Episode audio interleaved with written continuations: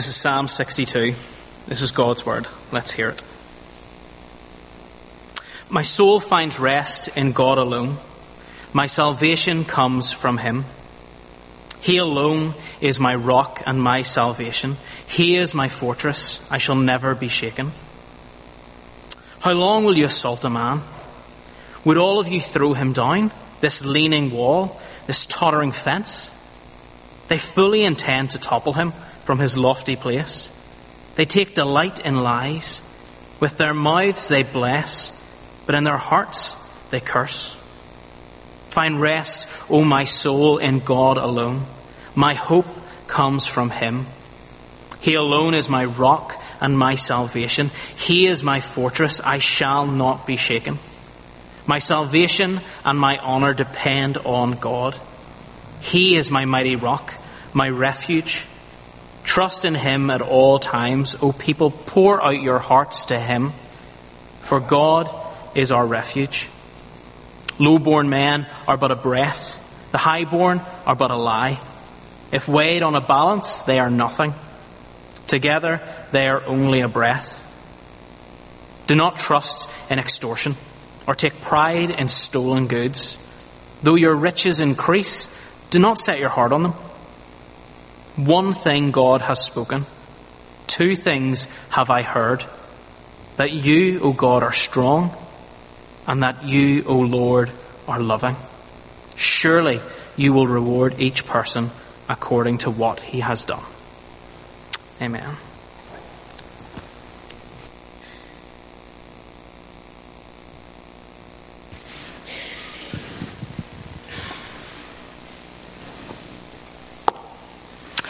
Good evening, folks.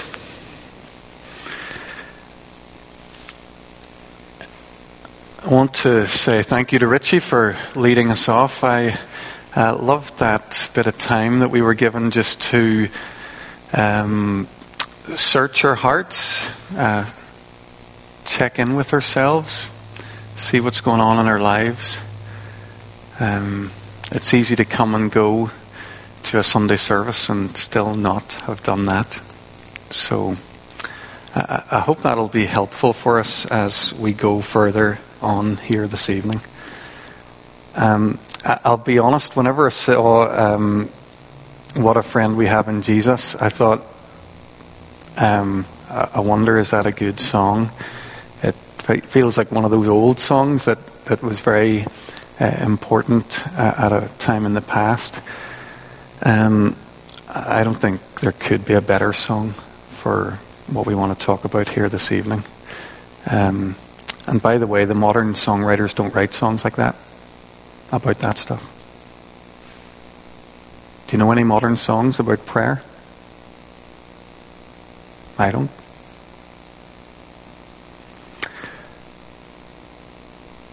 Folks, we want to pray, but we don't know how. Um, modern life hasn't proved uh, to be particularly conducive.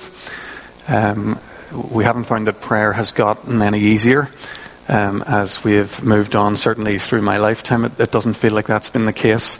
Our uh, modern technologies and so on, I, I suspect, uh, tend to distract us away from what's important rather than draw us further in for the most part. In 2013, Alfonso Cuaron made a movie, Gravity, uh, which I think won a lot of the Oscars in that particular year. It tells the story of Dr. Ryan Stone, uh, space engineer on her first trip to space, and Matt Kowalski, a, a veteran astronaut who was going on his final mission. After they're hit by some space debris while uh, spacewalking, uh, the movie really tells a story of their struggle for survival. And we pick up the story uh, we're going to watch a short clip. We'll pick up the story at a moment where Ryan is beginning to fear the worst, uh, that her life is probably about to end.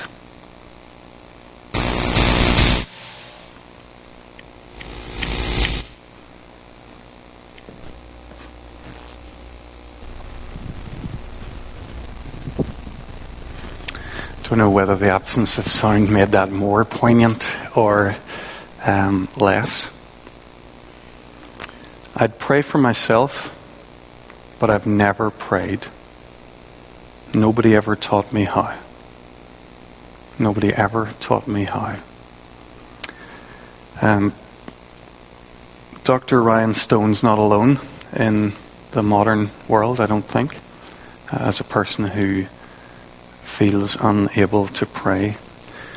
Uh, and many of us don't feel that we can, not, not maybe at all, or not very well, or not as we'd like. So actually, that just puts us in the company of Jesus' disciples who come to him and they say, Lord, teach us, will you?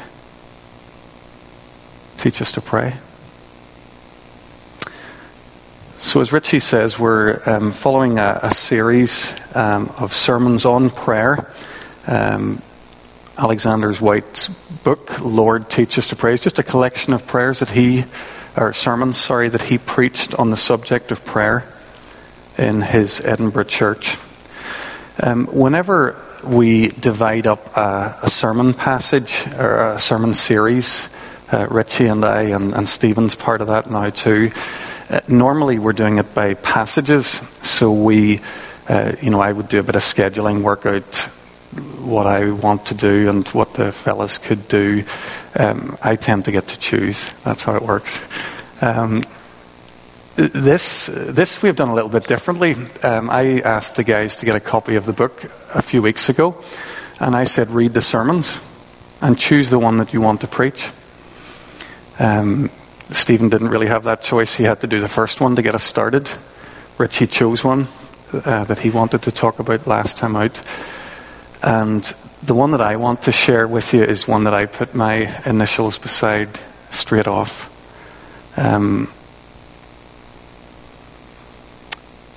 when I read this, probably three years ago, it just seared an image onto my mind that hasn't left me since. We've already read the passage, Psalm 62. I'm not preaching Psalm 62. That's not how, you, it's not how Alexander Whyte did it. It's not how we're going to do it. It's a bit more um, choosing a, a metaphor or an idea and going much deeper. So it's quite different than what we did this morning. But if you have Psalm 62 open, it'll, it'll help you at least to see where we're coming from. In this psalm, David's expressing the total centrality of his relationship with God right at the center of his life. Uh, look at that first line. My soul finds rest in God alone. by the way, if you're reading the Psalms, I, I, think a really good question to ask with each Psalm. There are 150 of them, so it's quite quite hard to get a handle on them. You know, it's so a good question to ask is, well, what is this Psalm about? What distinctive contribution does it make? What what is it? Uh, what's its theme? What's its big idea, if you like?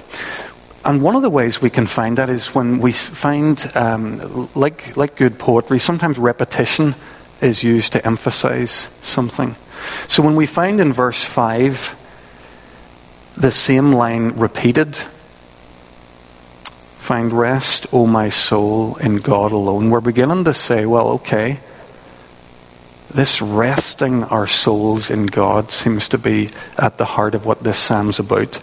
In verse 1, he states it. He says, My soul does find rest in God alone. By the time he gets to verse 5, he's encouraging himself to make sure that it continues to do that.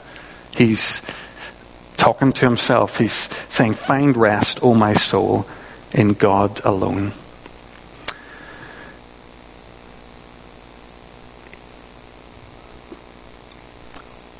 Whenever he came to, to preach on the, the passage that we're going to look at this evening, um, one thing you'll notice if you ever do read this book or any other Alexander Whyte, he, he knows the history of uh, spiritual literature, so he knows uh, what the fathers have written before, the early church fathers, the, the medieval writers. Uh, and he sees immediately a connection here in Psalm 62. Psalm 62 reminds him of Augustine's wonderful rearticulation of David's understanding. In his Confessions, Augustine, the great philosopher theologian of the 4th and 5th century, he said, Thou hast made us for thyself, O Lord, and our heart is restless until it finds its rest in thee. If you've never heard that quotation before, hear it. It's Psalm 62, verse 1. It's one of the, the key insights that God, by His Spirit, has given to His people over the years. Thou hast made us for thyself, O Lord. Our heart is restless until it finds its rest in thee. Our heart, says Augustine, won't rest until we go to God. That's it. There's nowhere else. My heart, says David, finds rest in God alone. Whenever Whyte comes to this psalm, this place where he recognizes with David and with Augustine before him that our hearts are only going to find rest in God, uh, he, he focuses in on verse 8. He doesn't preach the whole psalm. And he makes it kind of like a mantra in the best sense of the word. He repeats it and he repeats it and he repeats it. It's one of the, the devices in his preaching. Uh, look, look with me again at verse 8. Trust in him at all times, O people. Pour out your hearts to him, for God is our refuge. Pour out your hearts to him. That's the phrase that he goes after, that he repeats over and over again. And that's the phrase that was burned into my consciousness whenever I read his sermon those years ago. And that's where I want to take you this evening, and that's what I want burned into your consciousness too. Pour out your hearts to him. It Might be a good moment to invite Whyte himself into the conversation. Let, let's hear him preach for a moment. Now, we all have hearts, he says. Whatever else we have or have not, we all have hearts. And then, along with our hearts, we all have God. Wherever in all the world there's a human heart, God also is there. And He is there in order to have that heart poured out before Him.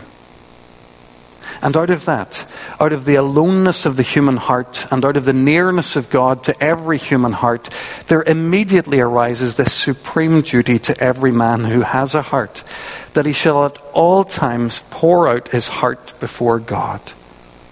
It's not the duty of psalmists or great saints only, it's every man's duty and every man's privilege. And indeed, all our duties to God are already summed up in this one great duty and all our privileges are held out to us at once in this unspeakable privilege. Trust in Him at all times, you people. Pour out your hearts before Him. God is a refuge for us. That's only a very short excerpt out of the sermon, and you'll see he's already stacking up the, the, the ways in which he refers, uses that phrase over and over again. What might it look like, I wonder, to pour out our hearts to God? Well, says Whyte, why don't we enter imaginatively into the life of David, who gave us this wonderful psalm? What might be going on in his life? What might be in his heart that he would have to pour out before God? What do you remember about the life of David? David's life, from start to finish, was pretty hard going. I don't know if you remember that. Probably had a chip on his shoulder from his childhood. You're the youngest kid in a big family, and they ignore you. Do you remember when Samuel came to, to Jesse's house looking for who would be the future king? They didn't even bother to bring David along to the gathering. He didn't count. He's the runt of the litter. Nobody cares for him. In the modern in the modern world, he would definitely be ripe for counselling by the time he's twenty and spend most of his life on on a psychologist and psychiatrist couch.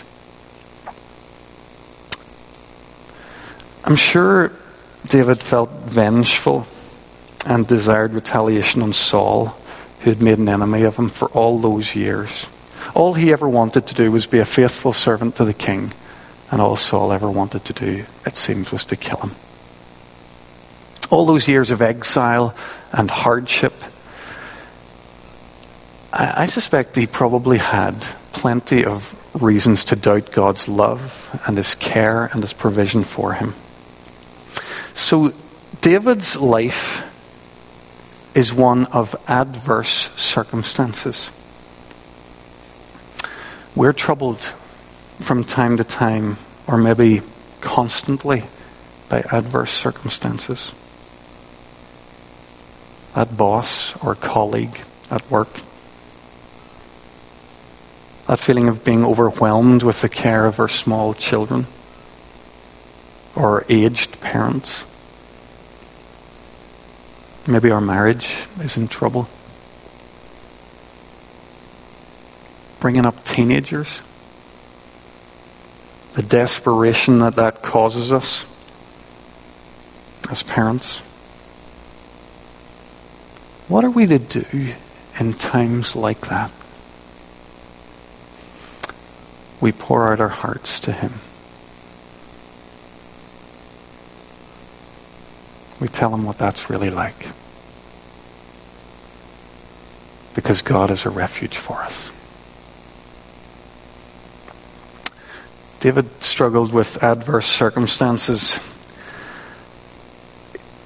He'll have struggled with situations in his own inner life that he probably couldn't have shared with anyone else. So there were times when he will have felt alone that's why he says, look, at, look again at verse 1 My soul finds rest in God alone. He alone is my rock and my salvation.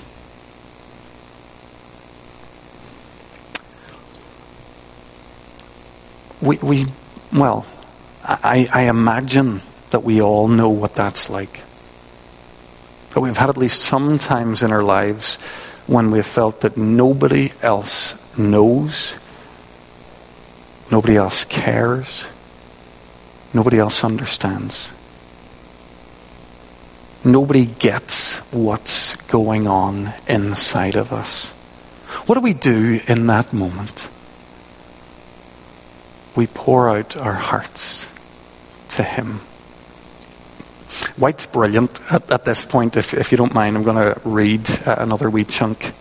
He's talking about that moment whenever we're sure that nobody else cares, whenever we're tempted to despair, and he says this. But then that is just our opportunity. That is just the very moment for which God has been working and waiting in our case. Do not let us miss it. Our immortal soul is in it. Our eternal life is in it. Only let us pour out all our loneliness and all our distress and all our gloom before God, as David did and all will immediately be well. I, have loved reading these sermons. But when I read that line, I thought, what? All will immediately be well? So stuff's bad, nobody understands. I pour it out before the Lord, and all is immediately well.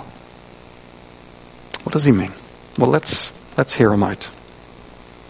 He says, For either God will remove our trouble at once and altogether, or else he'll do better.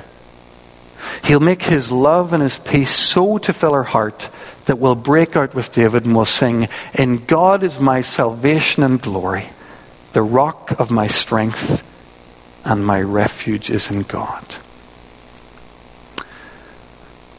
So we can pour out our hearts to him when we're in trouble. We can pour out our hearts to Him when we feel alone. We can also, says Whyte, third, we can pour out our hearts, our, our sins before Him. Uh, and I'm going to let Whyte preach again. Sin is the mother of all our trouble. Get rid of the mother, and you'll soon get rid of her offspring. The only way to get rid of sin, as well as of sorrow, is to pour it out before God. For one thing, you're often tormented and polluted aren't you? By sinful thoughts. Now, as soon as they enter, as soon as they arise, pour them out before God. I, I, love this. He talks in such vivid terms. He says, Pour them out before they're well in. Cleanse your heart of all unclean thoughts, of all envious and jealous thoughts, of all malicious and murderous thoughts. Sweep them out as you would be saved. Repudiate them, deny them, denounce them. Let no sinful thought settle in your heart for a moment. Call aloud to God the instant you discover its presence. Wherever you are and however you're employed and in whatever company, that moment call on God. That moment pour out your heart before Him. He knows all that is in your heart in that moment of temptation. And He waits to see what you'll say to Him about your heart and what you'll do with it. Disappoint Him not. Neglect Him not. Displease Him not. He's told you a thousand times what you're to do in this moment. Do it. Do what David did. Do what God's tempted and tried people are doing every moment all around you. What is it they're doing? They're pouring out their hearts to Him because God is a refuge for us.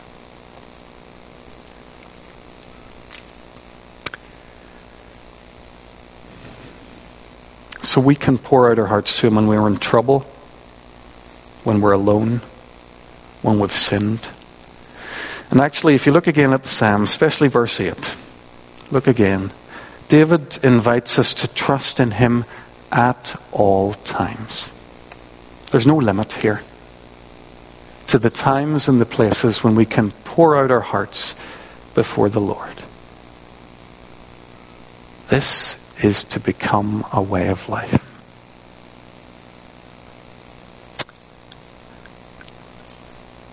Recently, I've um, been re um, reacquainting myself with, you know, Paul's idea of prayer without ceasing. I remember when I first came across that, thinking, goodness, what does that mean? An, an endless, what we used to call a quiet time, or a church prayer meeting that never ends, or, or church services that just go on and on and on. Pray without ceasing. How, how, how would we do that?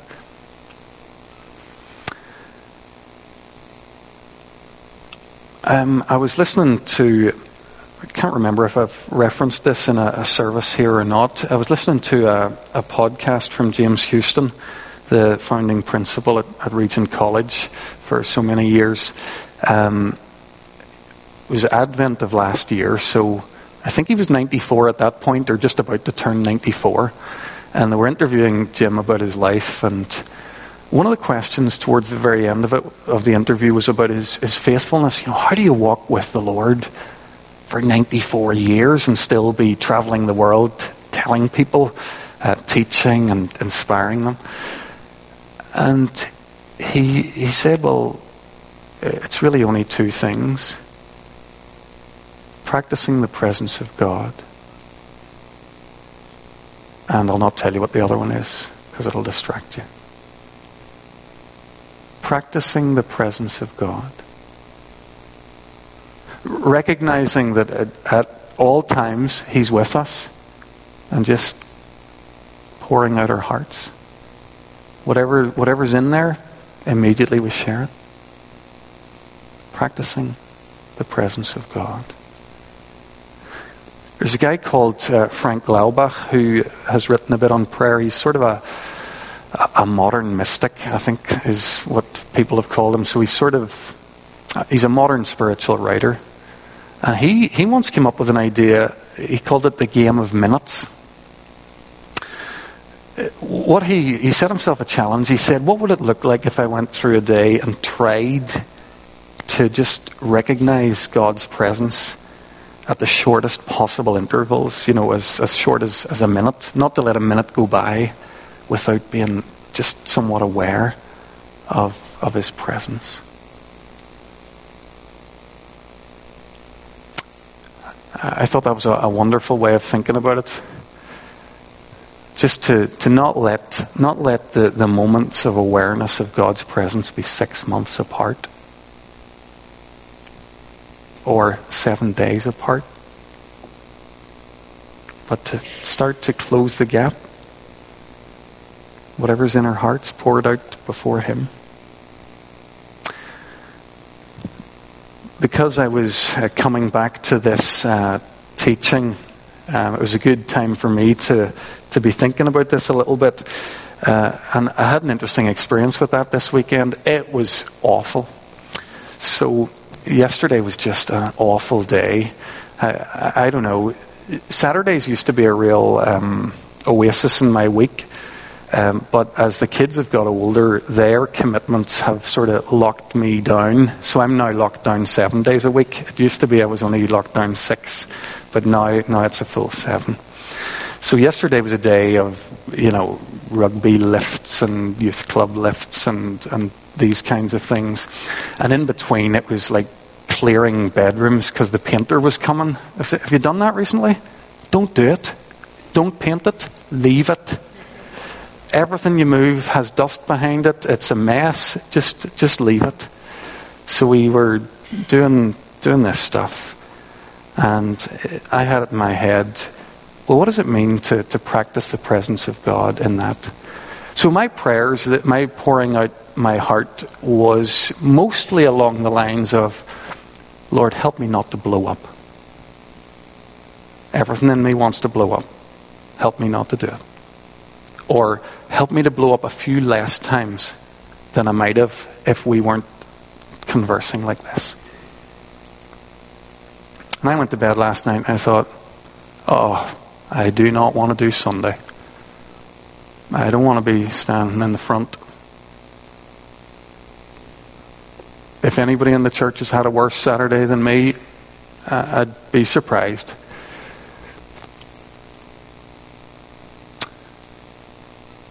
But I tried to walk it with the Lord. And He didn't do a whole lot for me yesterday, I'll be honest. Don't, I don't know if that's okay to say. Didn't feel great. Went to bed thinking, hmm. And I woke up this morning and I thought, I don't want to preach. Um, I'd happily not be doing any of that stuff today. And I didn't really know how to preach. I'd worked at it during the week and wasn't sure of where it got to. And, you know, so it was funny. So I was doing that wee bit. If you were here this morning, you'll know I took the congregation to Exodus 19, talked about how the Lord brings us, He saves us. He brought His people out of Egypt on the eagle's wings. Um, just rushing out of the house this morning uh, whatever time, 20 past 10, was putting the milk back in the fridge after breakfast, and I saw something I'd never seen before. Our fridge is covered in kid art. You know, the stuff kids bring home from school. Some of it's good. So maybe that's enough to say. Some of it's good. I didn't see ever before that there's a wee eagle that somebody's drawn sitting there. And I thought, okay, maybe this isn't going to be as bad as I'm fearing. And then we came here and we worshiped together and we sang the song, Strength Will Rise as we wait upon the Lord. And we talked about how he raises us up on eagle's wings. And I just had a sense, well, maybe you're here after all. Let's keep talking.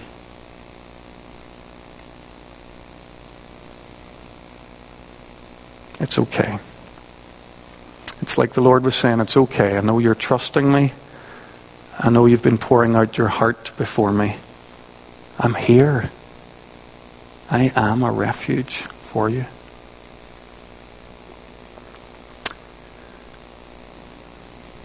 Folks, whenever we pray like this, if you think about it, if we pour out our hearts at all times, those aren't all going to be nice prayers, are they?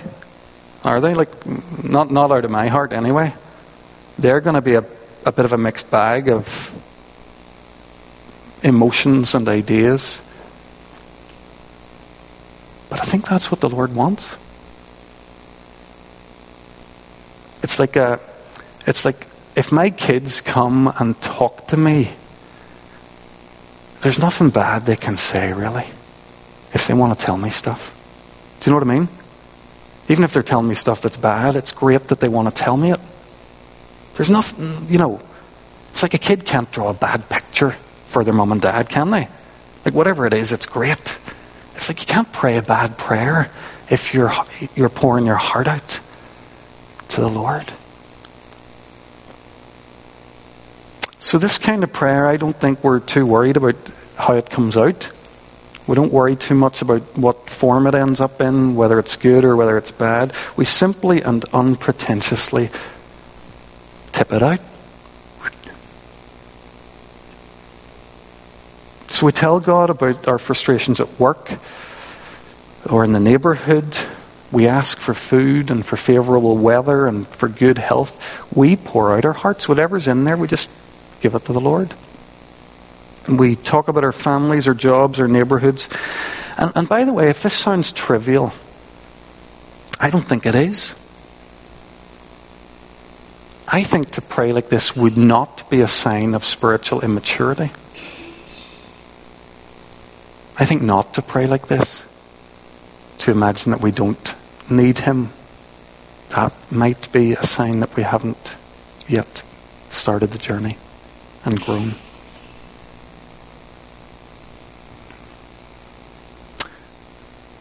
Folks, sometimes I think we imagine, or I know I do, I, I'm, I'm very good at imagining the Christian I'm going to be in the future whenever my life's better.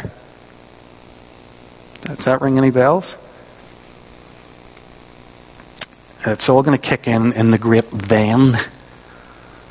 You know, once once we're married, we say, or once our careers have taken off, once the kids are up a bit, once we've got out of this bad job and into a new job, then we're, we're going to have a great life with God.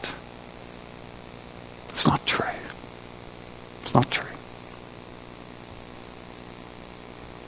You see, the only time God can bless me is, is now. And the only place where God can bless me is here. Because the only time and the only place that I've got is here and now, and that's all I'll ever have. It'll always be here and now. Sounds like Van Morrison, doesn't it? Isn't it? Yeah. But that's. So coming closer to God isn't something we wait for. And it's not something where we need to change our circumstances. God wants to meet us here and now. Because He doesn't need anything different from us other than who we really are. Whenever we begin this, this honest, prayerful pouring out our hearts before God, we just begin with where we are. We don't bluff.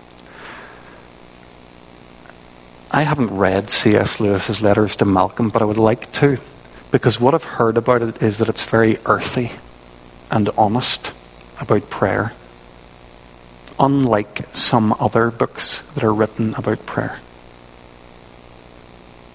Lewis urges us to come to God and lay before Him what is in us, not what ought to be in us. Isn't that amazing? Bring what you've got, not what you think you should have. We don't worry about proper prayers. We just talk to God. We tell Him our hurts. We share our sorrows. We share our joys freely and openly. What does God do? He listens.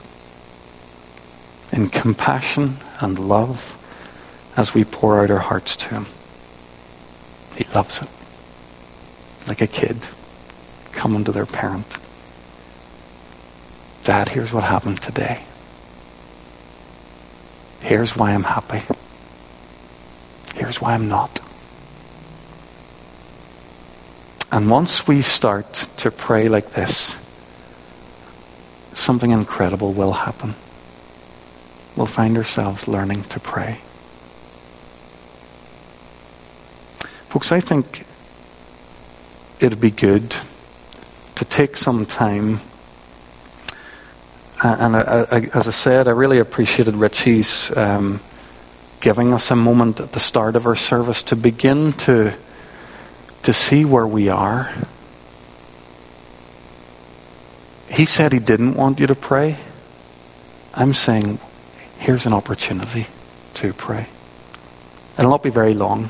If you're not praying very much these days and you're terrified of being presented with a big silence, don't worry. It'll not be too long. Five minutes. It's okay to do something else if this is terrifying. Don't worry. But if you'd like to pray, if you'd like to start to pour out your heart to Him,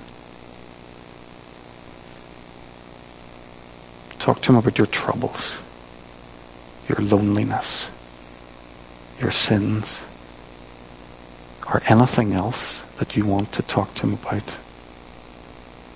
Let's, let's do that. Lord, hear us now as we come and we take what's in our hearts and we give it to you.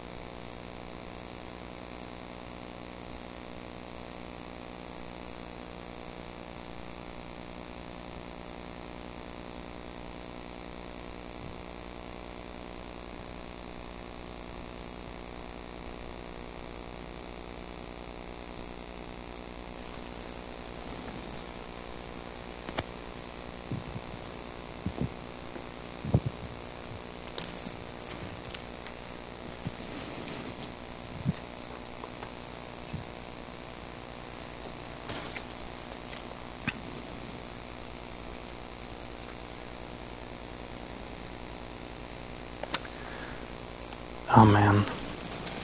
Let me close by describing what we might expect to happen if we were willing to, to start this journey of prayerfully pouring out our hearts before God. You've heard maybe of the Copernican revolution. Copernicus was the first guy who became famous for his outrageous idea that rather than the sun moving around the earth, uh, which is what people had always believed up until that point, that actually it was the other way around, and that the sun was at the center of our solar system, and that the earth and the other planets were orbiting around the sun. We tend to imagine our lives like those pre Copernican folks. We picture ourselves at the center and everything else revolving around us. And what can happen when we pray and when we keep at it and when our hearts begin to change, evolve, and grow? There becomes that. there's a shift in the center of gravity. Suddenly we're not the center anymore. Suddenly the center becomes the center. We see God for who He is, the Son at the center of it all, around whom we orbit. So if our prayers seem a bit trivial or selfish, those five minutes that you spent, I don't know what you prayed. Don't worry. The very act of praying is going to change us. It'll move us from a place where we're at the center of everything to a place where He becomes the center for us.